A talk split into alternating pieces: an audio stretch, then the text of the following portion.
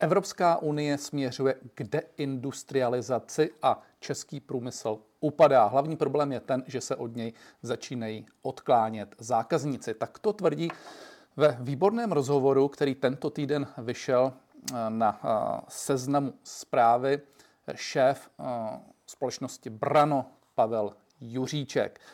Vítejte u mého pravidelného pořadu na rovinu. Jedeme tak jako vždy opět živě. Moc krát děkuji za všechny dotazy, už mi sem padají, za chvíli se k ním dostanu, ale já tím průmyslem dnes musím eh, začít. A to jako člověk, který se většinu svého profesního života pohyboval v průmyslu, ve výrobě. Eh, zodpovídal jsem za obchod na desítkách zahraničních eh, trhů, obchodoval jsem tam s průmyslovými komoditami a bohužel musím konstatovat, že Pavel Juříček, mimo jiné významný zaměstnavatel, několik tisíc lidí pro něj pracuje, má fabriky v České republice, v Číně a ve Spojených státech, má pravdu.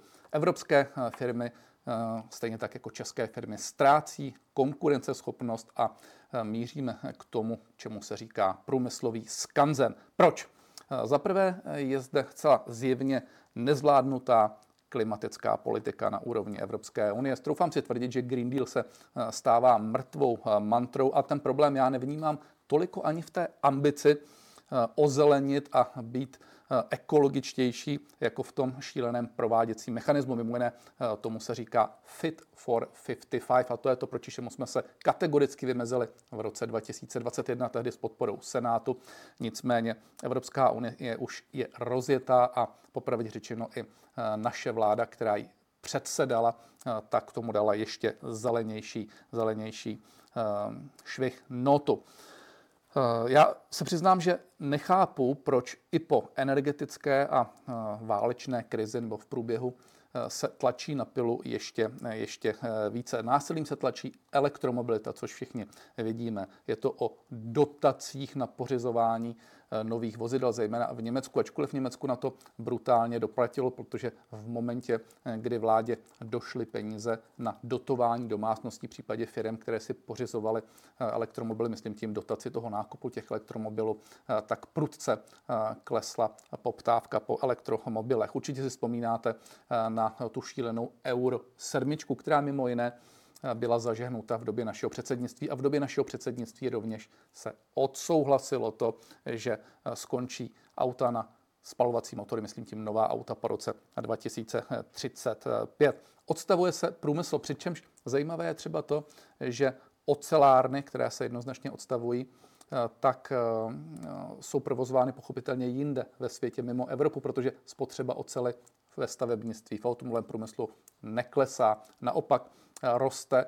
A co to znamená? No, že kupujeme tyto produkty, ocelové produkty ze zemí, kde se vyrábí na fabrikách, které mají horší účinnost. Fakticky tak pouze exportujeme CO2 a co hůře, díky těmto opatřením jich jde do ovzduší v uvozovkách, tedy na planetě ještě výrazně, výrazně více.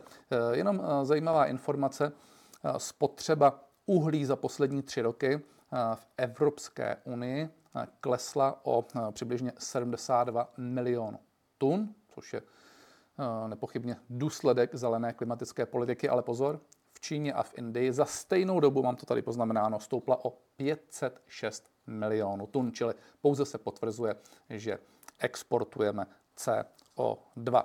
Dalším problémem, proč jsme v této šlamastice, je nezvládnutá energetická politika na úrovni Evropské unie.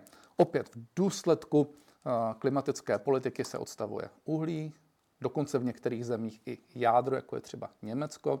Zakázalo se ve většině zemí frakování, to znamená těžba plynu.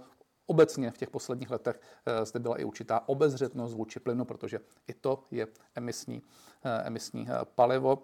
A stali jsme se jakožto Evropa závislí na dovozu energií. Mimo jiné na dovozu z Ruska, Známe všichni příklad energií Vende z Německa, kdy si odstavili jádro, odstavili se uhlí eh, a vsadili dočasně na eh, plynové zdroje, protože eh, obnovitelné ještě nebyly vybudovány. Ono šli cestou největšího pohodlí, ale i ekonomicky efektivní cestou, energeticky efektivní cestou a dovážel se plyn z Ruska. Jak to dopadlo, všichni víme. V momentě, kdy se zastavily dodávky z Ruska, pruce se zvýšily ceny, protože se mimo jiné určují ty ceny podle takzvaného posledního nebo chcete-li závěrného zdroje, protože máme nedostatek těch zdrojů, eh, tak ty plynové zdroje rozhodovaly o vysokých, eh, vysokých cenách. Eh, další problém v energetické politice Evropské unie je doslova písmene zvrhlá politika v rámci emisních, emisních povolenek. A my místo, abychom se opět poučili z té krizové doby, tak se opět tlačí na pilu ještě, ještě eh, více. A to i za našeho předsednictví, protože ačkoliv eh, naše předsednictví eh, šlo do evropské steče v uvozovkách s emisními povolenkami s tím, že se bude snažit, aby se zvýšil počet emisních povolenek, čímž by klesla jejich cena, tak jsme stáli v čele peletonu, kdy se naopak snižuje počet emisních povolenek, takže vzroste cena jak průmyslových výrobků, tím pádem se stávají méně a méně konkurenceschopnými evropští producenti, tak samozřejmě roste cena eh, energií. Navíc se rozšířila eh, platba za emise i na domácnosti, například za používání lokálních eh, emisních, emisních zdrojů a dokonce i na automobily. A aby toho nebylo málo, tak se ještě urychlil jakýsi trest Eh, pro ty, kteří budou mít energeticky neúsporné, neúsporné budovy. No, eh, jaký je výsledek eh, energetického snažení Evropské unie? V době krize jsme díky nesoběstačnosti, kterou jsme si tady vytvořili sami, nakupovali plyn například ze Spojených států, pochopitelně skapalněný plyn, za sedminásobně vyšší ceny než za jaké se prodával ve Spojených státech a o Ázii se už vůbec, vůbec nemluvím. Takže opět dám ten příklad ze společnosti Brano od pana Juříčka. V roce 2023 platila tato společnost, opakuje významný český zaměstnavatel, se všemi poplatky, jsme komplet, čili regulovaná, neregulovaná složka, 134 euro za megawatt hodinu. Zajímavé je to, že zákazník společnosti Brano, protože oni dodávají do Spojených států, no, tak jejich zákazníkem je například společnost General Motors, většina z nás určitě zná, tak ten eh, platil eh, za eh, elektřinu v té době 40 dolarů za megawatt hodinu. Takže vidíte, jaký je tam zásadní rozdíl. Troj čtyřnásobný. No a jak je to v roce 2024? Ještě opakuju, že v tom roce 2023 platilo brano 134 euro za megawatt hodinu, tak v roce 2024 díky zvýšení té regulované složky, určitě si vzpomínáte, jak vláda přehodila více jak 60 miliard za regulované složky na domácnosti a na firmy, Eh, tak eh, Brano platí 171 euro za megawatt hodinu, čili eh, meziroční nárůst o 31%. To je tedy to fialovo, že se nikomu ceny příliš nezvýší, takže tady to vidíte černé na bílém. Jak je to jinde ale? To je zajímavé.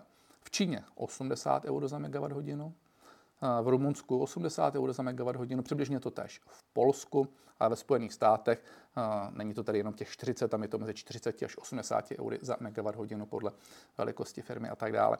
Takže vidíte, že jsme na dvojnásobné ceně, co některé jiné evropské země, co například Čína, a na minimálně dvoj, možná dokonce několikanásobně více, ještě mezi 40 až 170, tak je to čtyřnásobně vyšší cena vůči Spojeným státům. Třetí průšvih Evropské unie, eh, proč zde upadá průmysl, je přeregulovanost.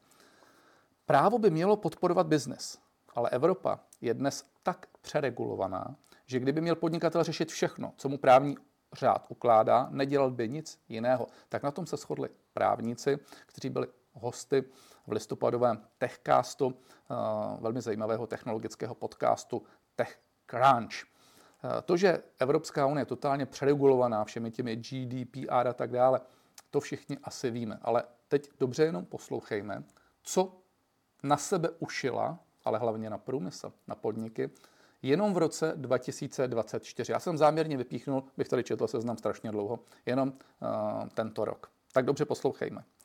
Nově vzniká DSA, Akt o digitálních službách, P2B, P2B, nařízení o vztazích mezi online platformami a biznesem, DAC 7, daňová směrnice pro provozovatele digitálních platform. NIS 2, síťová a informační bezpečnost. DORA, tak to je pro jistotu ještě přísnější, NIS 2. CSDR a ESG reporting. Jinými slovy vykazování, jak se firmy starají o životní prostředí a o zaměstnance. Aby toho nebyla málo, tak ještě máme nová pravidla eh, Gender Pay Gap, eh, takzvaná povinnost informovat zaměstnance o rozdílech odměňování. Hmm.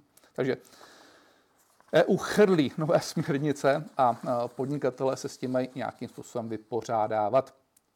Poslední průšvih Evropské unie v posledních letech je vzrůstající trend, já tomu říkám takzvaného kolektivismu.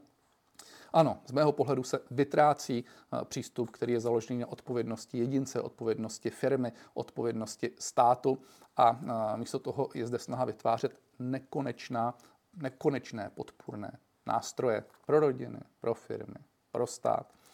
Eh, já tomu rozumím v době, kdy je krize, taky my jsme to používali. Samozřejmě, když je krize, nějaká vyšší moc, průšvih, pandemie a tak dále, tam nic jiného nezbývá. Nebo třeba energetická krize. Ano, chápu to. Ale eh, v době, kdy eh, krize není, je to smrtící.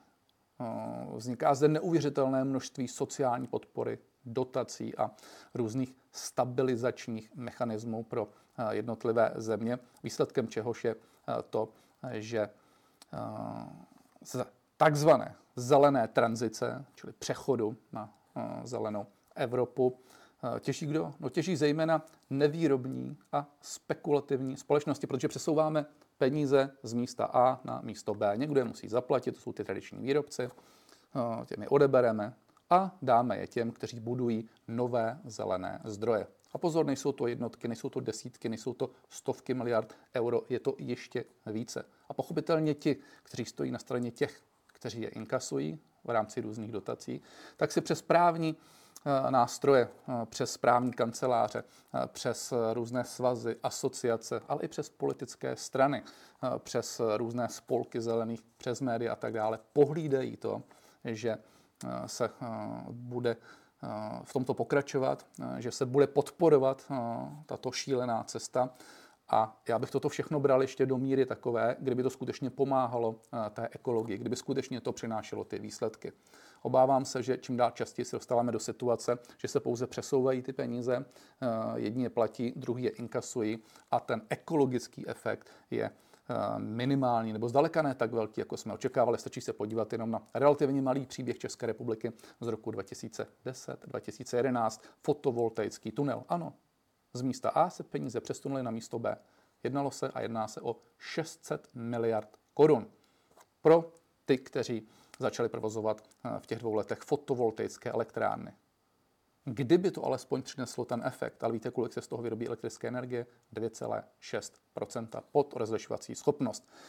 Takže z toho netěží výroba, z toho netěží průmysl, z toho těží spekulanti.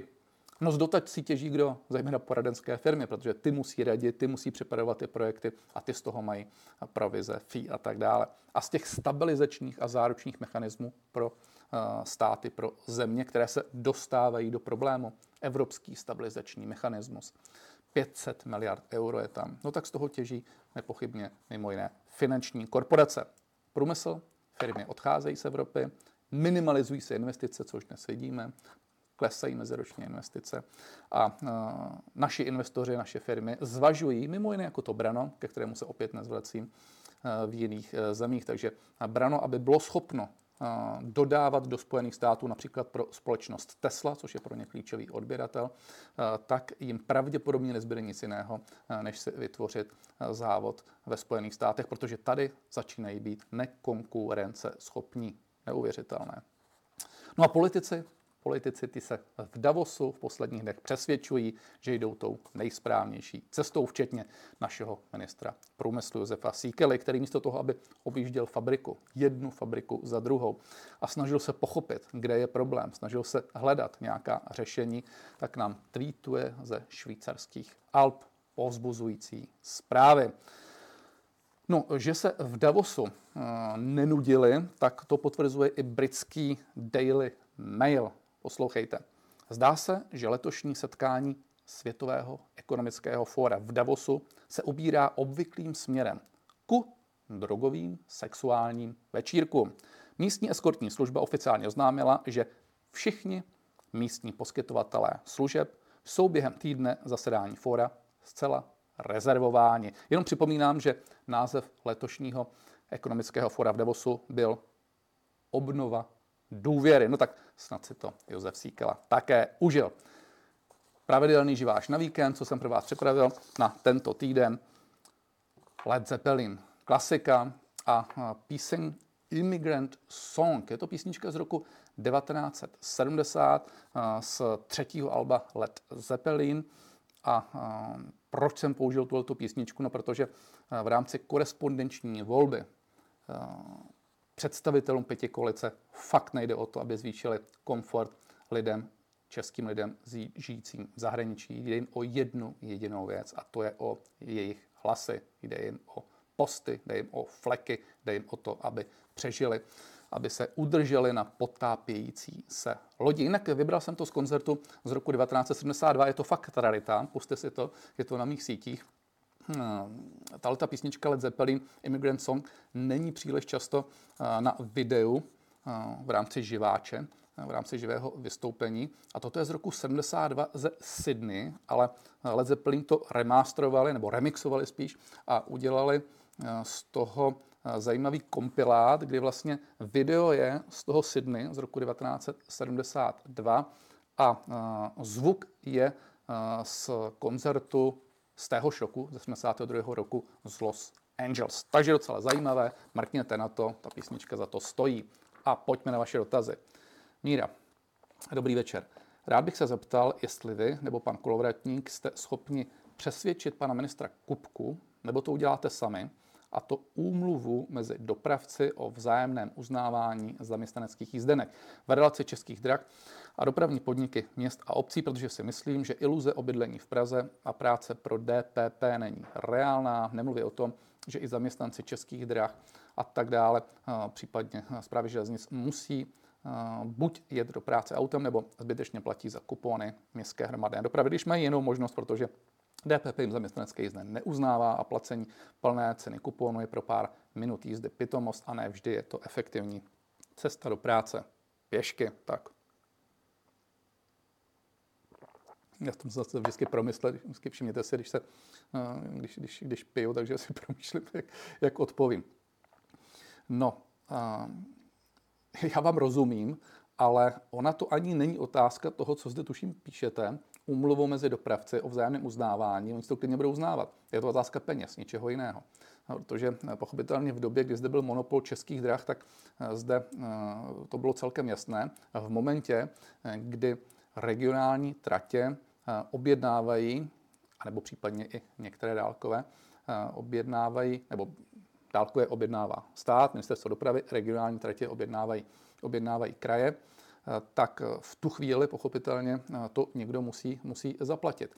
A v, to se obávám, že do budoucna může být poměrně velký, velký problém.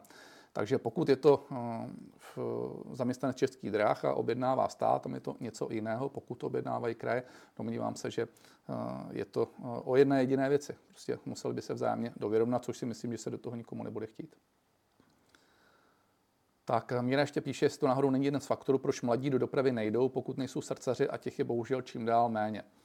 Já se nedomnívám, Míro, že by to byl hlavní důvod, proč by lidé nešli do dopravy. Já chápu to, že je to určitý benefit, eh, který je eh, možná i trošku jako srdeční záležitostí, ono to tady skutečně už je dlouhou dobu. Mimo jiné není to jenom v České republice, je to i, je to i eh, v zahraničí, ale že by kvůli tomu drobnému benefitu chodilo méně lidí do dopravy, si úplně, úplně nevymyslím. Ondřej, jste proti korespondenční volbě, ale to vaše řešení dát více zastupitelským úřadů je nereálné. Nelze zajistit všem, aby měli do maximálně 100 km k dispozici zastupitelský úřad v zahraničí. Jaké teda nabízíte řešení?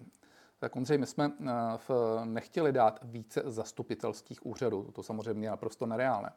My jsme jenom chtěli, aby pokud tedy někdo tvrdí, že se má zvýšit komfort pro lidi žijící v zahraničí, já tedy nejsem úplně toho názoru, že je to nezbytně nutné, máme zde si myslím jiné starosti, ale budiš, tak poté se to dá vyřešit tak, že na nezbytně nutnou dobu, bavíme se o jednom, o dvou dnech, právě v době, kdy se volí, by místní zastupitelský úřad si pronajal nějaké prostory někde ve školách nebo prostě někde v nějakých veřejných místnostech a ti lidé by tam přišli odvolit a bylo by to nejen v těch městech, kde jsou dnes zastupitelské úřady, případně konzuláty, ale bylo by to i v těch dalších, říkejme, větších městech.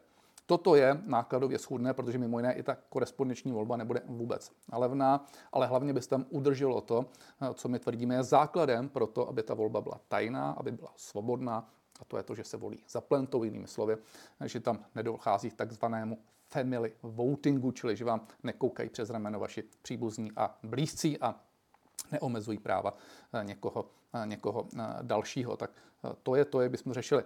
A my jsme nikdy netvrdili, že to je maximálně do 100 km. Já se domnívám, že v těch běžných zemích, kdyby se to trošku zhustilo, tak by se těch, do těch 100 km dalo dostat. A jestli to je někde 120 nebo 150 km, nedomnívám se, že by to byla taková bariéra, která by pro někoho, kdo chce volit jednou za uherský rok, tak byla odrazující. A pokud ano, tak skutečně potom nevím, jestli ten vztah k té České republice je takový, jako, jako, jako deklaruje, protože mimo jiné i ta korespondenční volba není úplně, úplně eh, triviální a ještě uvidíme, jak se to nakonec dohraje, ale když se podíváte, co to bude znamenat, tak eh, si myslím, že i tomu sežede určité množství času a kolikrát možná by bylo jednodušší těch 100 km někam popoje, než to takhle vyřizovat.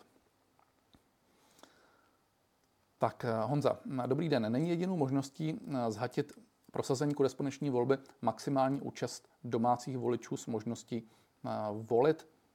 Teď nechápu, jak to úplně myslíte tak korespondenční volba je pro lidé žijící v zahraničí. Jestliže vy říkáte zhatit, tak e, možná tím asi myslíte, e, ať jde více lidí v České republice, nebo udělíte maximum pro to, aby e, čeští občané šli k volbám a tím pádem se bude jaksi ten vliv těch zahraničních minimalizovat. Já nevím, samozřejmě mým zájmem a cílem je, aby vždycky šlo maximální množství lidí v České republice volit. Ať už jdou volit v náš prospěch nebo v náš neprospěch. Zdá se mi to, zdá se mi to férové a, a jaksi mým cílem není to, aby zahraniční, uh, naši lidé žijící zahraničí se minimalizovali, aby nechodili k volbám. To není tím cílem. Tím cílem je to, že uh, se má uh, docílit toho, anebo udržet to, že ta volba je tajná, že ta volba je svobodná. A to je to, eh, co mějme na paměti. Mimo jiné, toto tvrdil v roce 2020 trochu jinak eh, i eh, tehdejší vůdce opozice Petr Fiala, který nazýval ty, kteří přicházejí s korespondenční volbou jako sociální inženýři. Já si myslím, že měl tenkrát pravdu. No, dneska tvrdí něco jiného. Ano, máte pravdu. My jsme se v té době tvrdili, ne v roce 20, ale v roce 2017, 18, že bychom skutečně korespondenční volbu zavedli, ale poté, co jsme si vyhodnotili všechny plusy a mínusy, jsme dospěli k jednoznačnému závěru, že nikoliv. Taky proto jsme ji, i když jsme k tomu měli veškeré příležitosti, nezavedli. To myslím, že snad jako na, to, na, tom, na tom není nic špatného, že člověk změní názor. Vašek, eh, je posadí zpátky na zem, to už jenom dokončujete. Luke, jakmile skončí válka, budete podporovat členství Ukrajiny v NATO nebo budete blokovat její vstup tak, jako to plánují proruští eh, předsedové vlád Fico eh, s Orbánem? Předčasná jakákoliv diskuze o tomto. Nejdřív musí skončit válka. To konečně je i základem pro to, aby se vůbec začalo diskutovat o tom, jestli Ukrajina půjde či nepůjde do NATO, protože pokud je ta země v válečném stavu, tak nemůže do NATO vstoupit. A jakým způsobem ta válka skončí, to je samozřejmě velký otazník, nejenom otázka kdy, ale jak bude ukončena a teprve poté se dá diskutovat nad dalšími, dalšími kroky. Takže do té doby je to všechno, všechno předčasné. A to není žádný alibismus, ale nemůžete předvídat něco, když nevíte, co tomu ještě bude předcházet. Martin, dobrý den. Dneska pan Nacher, geniální na primě. Argumentačně o třídu jinde než Vondra a o vesmír jinde než Nerudová. Díval jste se, eh, chci si na to mrknout večer, zatím jsem viděl jenom eh, pár útržků ze záznamu. Já jsem se díval eh, na Luboše Metnara s paní Černochovou a poté na Klárku Dostálovou s Martinem Kupkou a v, to bylo v OVM a v, to, co zde píšete, eh, že je argumentačně o třídu jinde než Vondra, no tak uh, Saša Vondra to fakt nemá jednoduché, protože on je dneska v situaci maximálně nekomfortní. On to velmi, velmi dobře ví, protože ho posadili do jednoho klubu, do jednoho týmu společně s lidmi, jako je pan Niedermayer nebo jako je pan Zdechovský, z čehož má skutečně opravdu takřka deprese pan Vondra, protože to jsou jiné, úplně jinak stavění ve smyslu vzývání právě třeba té klimatické politiky, energetické politiky a tak dále. To znamená, udělali z toho ale totální, totální slepené, z totálního Frankensteina od každého něco a on v tomhle se dneska musí pohybovat, takže logicky potom ty jeho výstupy ztrácí na jakékoliv prostě v, v dravosti a přesvědčivých argumentech. Nemůže to jinak dopadnout, takže to bude takové plácání se od něčeho k ničemu. A co se týká paní Nerudové, že byl pan Nacher o vesmír jinde než paní Nerudové, tak Patrik Nacher je rutinér, velmi zkušený diskutér v televizích. Mimo jiné má skvělé a výborné argumenty, doporučuji, dívejte se někdy i na jeho pořad dvojí metr. Na druhou stranu být o vesmír jinde než paní Nerudové, vlastně tady takový úplně problém není. Martin. Mirka píše, že souhlasí s Martinem a Mirka se chce zeptat, jak jsme na tom s BPG bezpalivové eh, generátory. Já o tom nevím eh, příliš, příliš mnoho, nebo respektive nevím eh, úplné detaily. Vím, že samozřejmě existují bezpalivové generátory. Vím, že se to dá i koupit. Je to jakási rychlá náhrada prostě za zdroj, který mi přestal hm, fungovat. Pokud vím, ale tak to není úplně nejlevnější záležitost, takže hodně si to lidé staví sami, dokonce se snad prodávají nějaké skládačky, kde si ty lidé mohou nějaké domácí bezpalivové generátory postavit. Eh, takže eh, víc se přiznám, že k tomu nevím, ale můžu k tomu třeba zjistit nějaké, nějaké detaily. Když by se o tom vždycky hodně mluvilo, ale nic z toho zásadního úplně nebylo. Spíš je to skutečně jenom jakási rychlá náhrada, když mi něco skolabuje.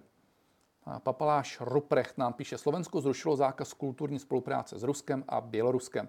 Jaký je to pocit vidět, že někde zavládl rozum a jinde se můžou jen dívat? Tak mi dáváte dneska. No já si myslím, že to není dobře.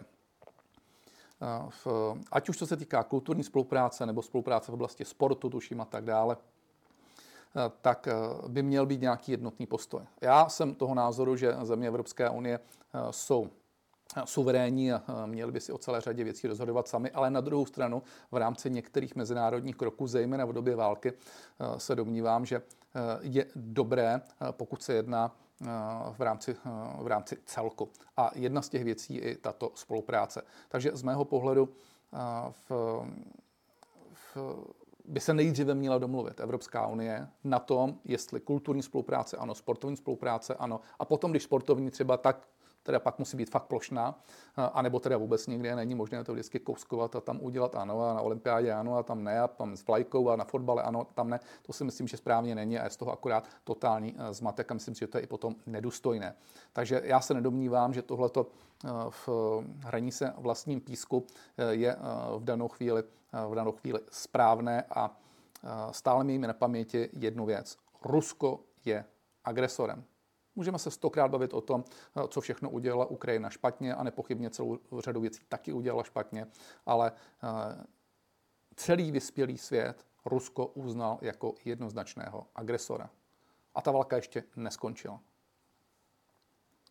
Emil. Dobrý, večer, dobrý večer, pane Havlíčku. Ministrině války dnes děl, sdělila národu, že rozpočet pro armádu České republiky není navýšen, protože armáda České republiky jenom dostane to, co už dávno měla dostat. Jak to tedy je? Nebo je to vyšší dívčí?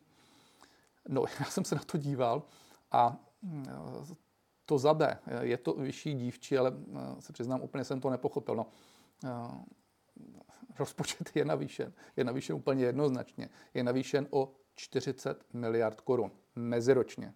Meziročně se navýšil o 40 miliard korun. S okolností je to přibližně o 40, o 40 a argumentovat tím, že už to dávno měli dostat, no tak to bychom tak mohli eh, jako, jako říkat stejně tak o dopravě, mohli bychom to říkat, já nevím, o školství a tak dále. Prostě eh, vláda se rozhodla, že zvýší o 40 miliard. Ano, je to fakt, bavme se o tom, jestli to efektivně utratí, jestli to efektivně vysoutěží. Tady já mám určité pochybnosti, ale faktem je, že ten rozpočet se eh, zvyšuje, to ne, že se nezvyšuje, ta matematika je Úplně jednoduchá kupecká základní škola. Jarda, zdravím vás, pane Karle, umím si vás představit příští volbě prezidenta, držím palce. Prosím pěkně, soustřeďme se teď na volby, které budou do Evropského parlamentu, pak budou volby krajské, budou volby senátní, ve kterých musím maximálně pomoci a pak eh, bude největší steč v dějinách české politiky a to bude rok 2025, na který se hrozně těším, protože budou volby do parlamentu a bude to tvrdé, bude to eh, nekompromisní. Eh,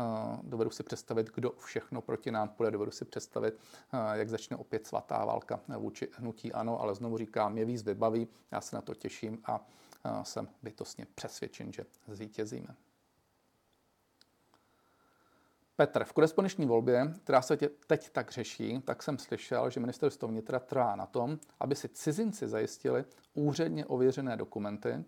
TOP 09 a Piráti to chtějí změnit. Je možné tomu zabránit? Děkuji. Do závorky píšete, když už, tak ať je schválena korespondenční volba s těmi potřebnými doklady. To je hodně zajímavý, Petře, to, co píšete a máte absolutní pravdu. Tato vláda připravila korespondenční volbu, prosadí si ji nepochybně, a nechci teď tady opakovat ty argumenty, proč se domnívám, že korespondenční volba e, není, e, není správné e, řešení. Ale to, co v rámci těch změn ještě ta vláda udělala, udělala to poměrně komplikované. Ono to ani není o tom, že by to udělala tak komplikovaně jako to, že to přece jenom musí něco obnášet. A něco je mimo jiné to, že se mělo potvrdit notářsky nebo úředně místo bydliště. Mně to zdá celkem logické, protože pochopitelně eh, nesmí se jednat o mrtvé duše. No a protože zjistili, že to administrativně je poměrně komplikované i díky tomuto, tak začínají za pochodu všechno měnit a protože se samozřejmě začali tak jak se to začalo diskutovat, ozývat lidé v zahraničí a tvrdí, že s tím letím tedy tato vláda díru do světa neudělá, s čímž bych i částečně souhlasil, no tak uh, berou za ruční brzdu a chtějí to ještě více zjednodušit mimo jiné tím, co píšete, to znamená, že by se ty dokumenty neověřovaly. Pokud vím, tak v koalici už na to není zdaleka tak podobný názor. On tedy mezi náma nebyl eh, ani na tu korespondenční volbu. Vím bezpečně, že eh, celá řada lidí z ODS byla proti korespondenční volbě, ale chtěli udělat úzus, eh, čili opět zrazují svoje cíle, svoje ambice, své vize, svoje hodnoty a tak dále, jenom proto, aby udrželi stůj, co stůj, tuhle tu nesourodou pěti koalici, ale to je věc jiná v tuto chvíli. Pokud toto ještě navíc projde, no tak to je úplný debakl ve smyslu, ve smyslu v opět práva a jakýchkoliv náležitostí, které by prokázaly to, že ta volba je čistá. Nedovedu si potom představit, co nastane ve smyslu, ve smyslu spochybňování těch voleb. Johnny Johnny, není od ANO pokrytecké kritizovat astronomické navýšení rozpočtu na obranu, když proto vždy hlasujete společně s pěti koalicí. Proč v tomto nehlasujete jako SPD?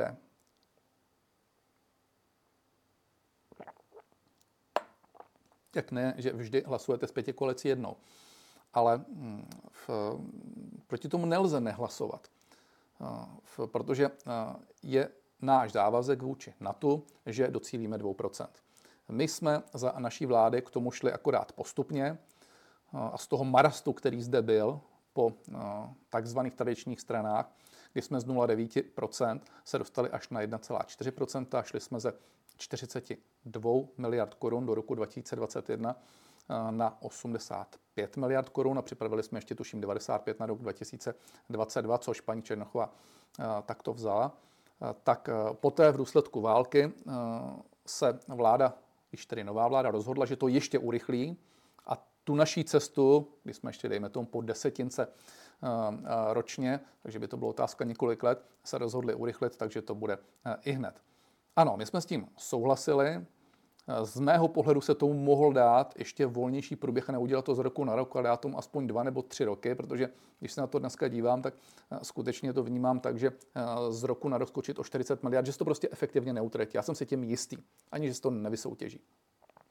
A ani že se to vysoutěží. A to ale neznamená, že to takhle máme, že to za každou cenu stůj, co stůj, se musíte 2% dodržet. Já vím, že řeknete, je to zákon. Když máte 2%, tak musí být 2%. Ale zákon máme taky na to, že průměrná mzda uh, v, nebo že mzda učitelů nebo pedagogických pracovníků, ať jsem přesný, bude na úrovni 130% průměrné mzdy.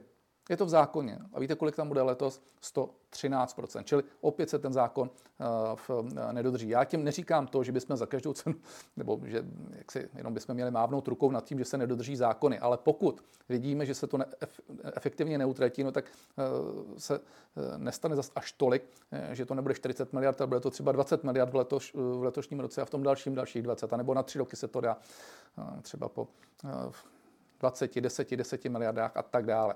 Takže eh, no pak samozřejmě by to maličku zase rostlo, protože eh, pravděpodobně poroste HDP, ale eh, v každém případě v, není nezbytně nutné, aby to skočilo o 40 miliard korun, i když se to takhle odhlasovalo. To jsem chtěl říct, že ne. Vždyť je nenormální nebo nemorální, pardon, okrádat důchodce a zároveň vydávat takové horentní sumy za zbrojení. A hnutí ano tuto nemorálnost parciálně kryje na rozdíl od SPD. Nikoliv. My si uvědomujeme důležitost toho, že se investuje do armády. Jsme eh, ve specifické situaci. Ale chceme jedinou věc, aby se tam investovalo a vydávaly se zdroje efektivně, aby se všechno férově vysoutěžilo, tvrdě vysoutěžilo, aby se nenakupovalo ukvapeně. To je všechno, nic více, nic méně. Dobrý večer, pane Havlíčku, píše Miloslav.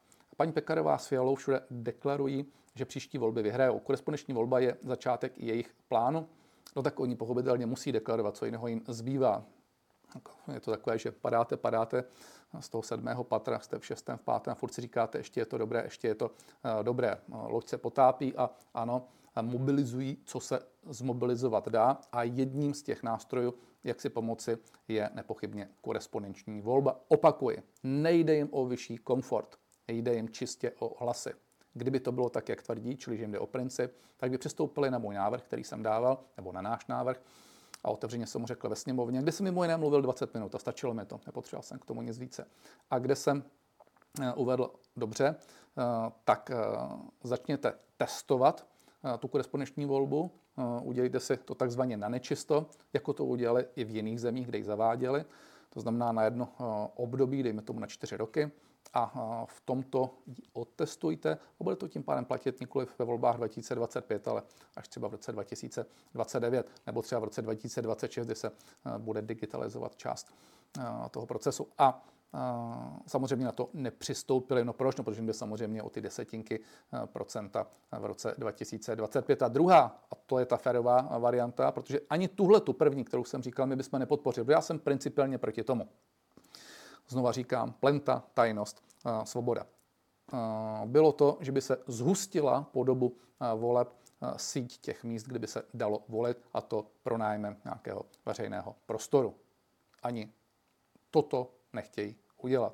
Důvod jasný. Dají jim o fleky, o pozice, o jejich vztahy, které dnes mají a tak dále. Tak. Držte, tady mi to skočilo trošku dolů.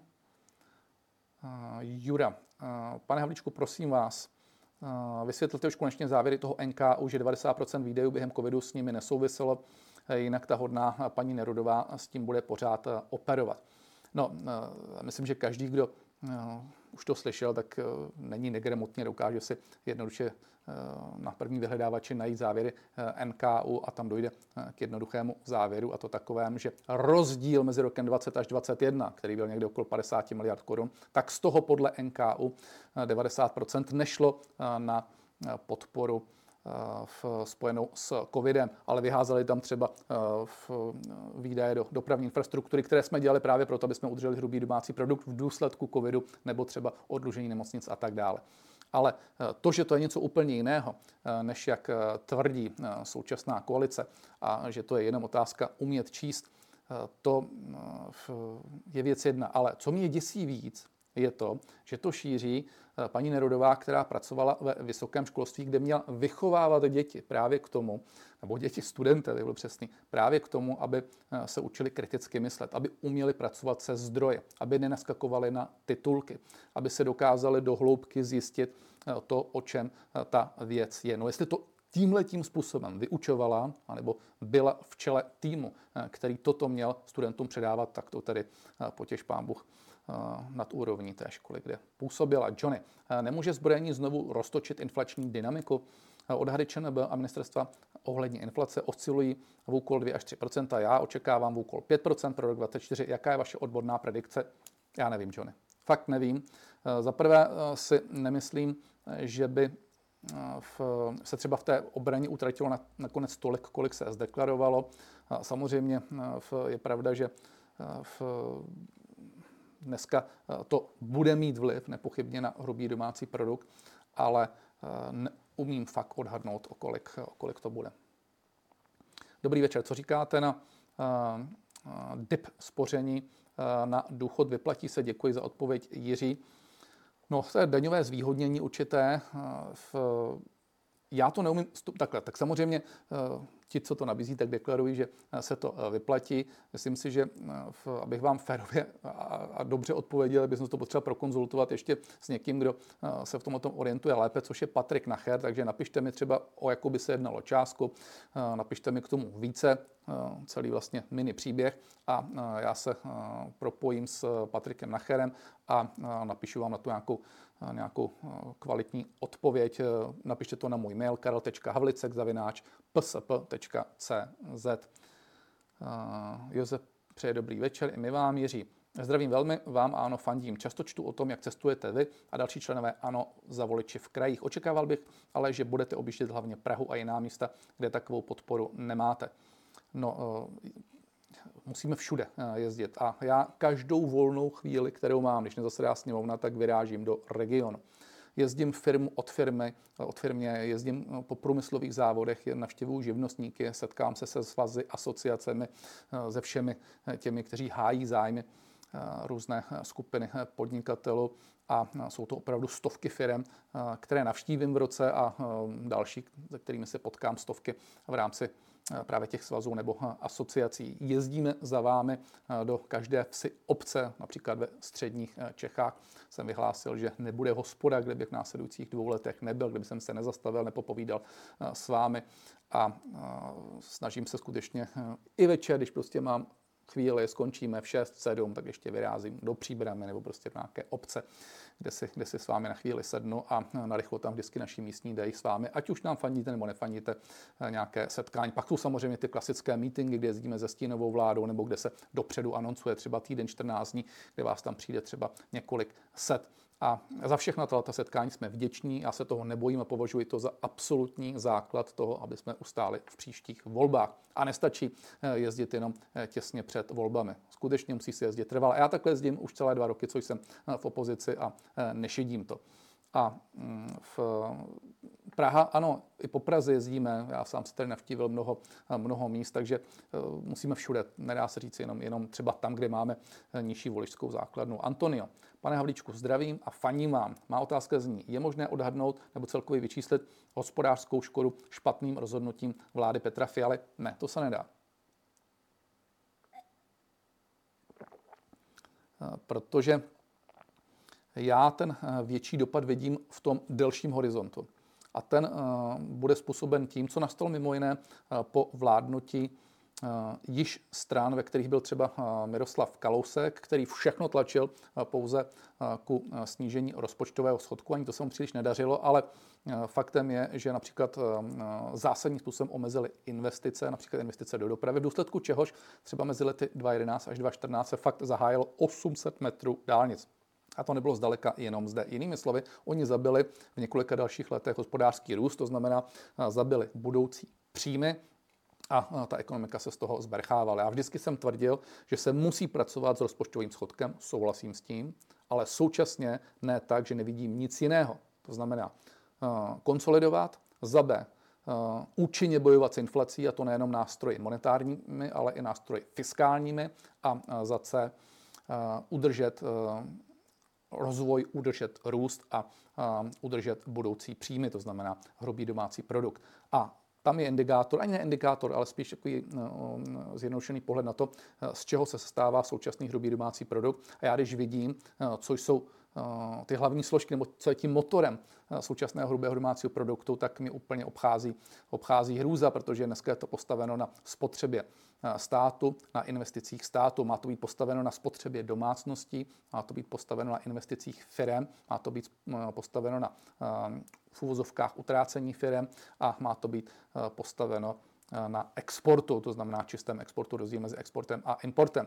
Eh, protože eh, pokud chci, aby třeba lidé utráceli a investovali jakožto zaměstnanci, tak je to o tom, že budou profitovat firmy. Až budou profitovat firmy, budou slušné mzdy a firmy budou investovat a už jsme tam, kde potřebujeme být. A to je to, co já dnes nevidím. Takže těžko vyčíslovat ten průšvih, ale z mého pohledu to bude vláda národní sebevraždy. Eh, ta příští vláda, která bude, tato vláda je vláda národní katastrofy. Samuel, dobrý den, pane Havlíčku, mám dotaz. Má ano nějaký konkrétní plán, například ve formě dokumentu, jak bude chtít v přípravě vládnutí snižovat státní dluh? Rád bych si ještě před volbami prostudoval. Všechno dostanete. Každý, a teď podíváme, jestli to tady mám. Jo. Každý rok dáváme takovouhle jednoduchou brožuru, udělejme z Česka opět zemi pro budoucnost, je to několik desítek stránek, kde na každém rezortu, v úvozovkách rezortu tady našeho stínového, připravujeme určitou sadu opatření, jak bychom to dělali. Samozřejmě, ale je to trošku obecné, protože ten detailní plán, to, co, jak bychom dělali, tak si necháme skutečně až na finále.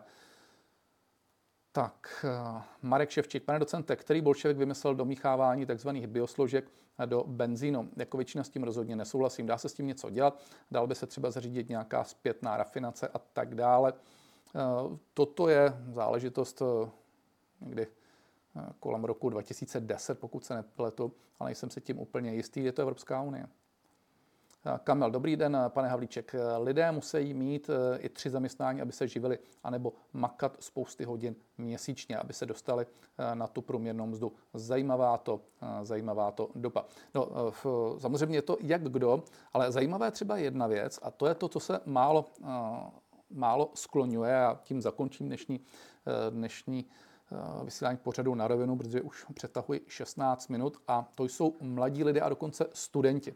Já nevím, jestli to víte, ale nosím v hlavě ta čísla, že studenti, vysokoškolští studenti v České republice uh, mají nejvíce takzvaných vedlejšáků nebo chcete brigád uh, v průběhu studia ze všech zemí Evropské unie.